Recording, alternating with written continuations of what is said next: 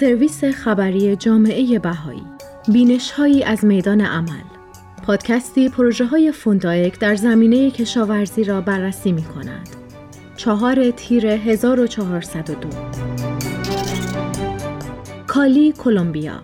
در این قسمت پادکست لزلی استوارت مدیر اجرایی فوندایک با سرویس خبری در مورد برخی از پروژه های مؤسسه فوندایک به ویژه پروژه های متمرکز بر حوزه های کشاورزی، تولید و توزیع مواد غذایی گفتگو کرد.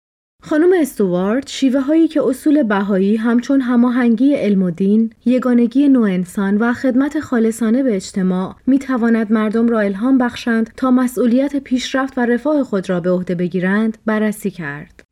در یک مورد خانم استوارت توضیح داد که چگونه فارغ و تحصیلان جوان برنامه آمادگی برای اقدام اجتماعی که به عنوان مروجان سلامت جامعه شناخته می شوند به طور فضاینده ای به مراقبت، حفظ و احیای محیط طبیعی توجه می کنند. او می گوید این پروژه ها به بازیابی برخی از گونه های بومی که به دلیل تک کشتی آسیب دیدند کمک می کنند. خانم استوارد توضیح می دهد که تلاش های جوانان شرکت کننده در برنامه آمادگی برای اقدام اجتماعی نه تنها نحوه تعامل افراد یک جامعه با یکدیگر را تغییر می دهد بلکه باعث افزایش توانایی آنها برای رسیدگی به چالش های محلی نیز می شود. خانم استوارت گفت جوانان نسبت به سهمی که می توانند از طریق کاشت درخت و تولید غذا داشته باشند آگاهتر می شوند که این خود باعث تغییر روابطشان با جوانان دیگر اعضای خانواده و مؤسسات جامعه می شود.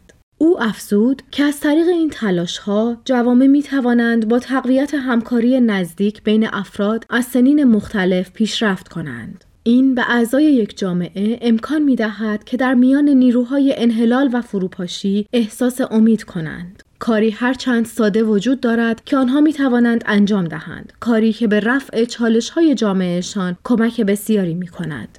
فوندایک سازمانی الهام گرفته از آموزه های بهایی در سال 1974 در کلمبیا تأسیس شد و بیش از چهل سال است که بر توسعه توانمندی افراد برای کمک به رفاه اجتماع خود تمرکز دارد.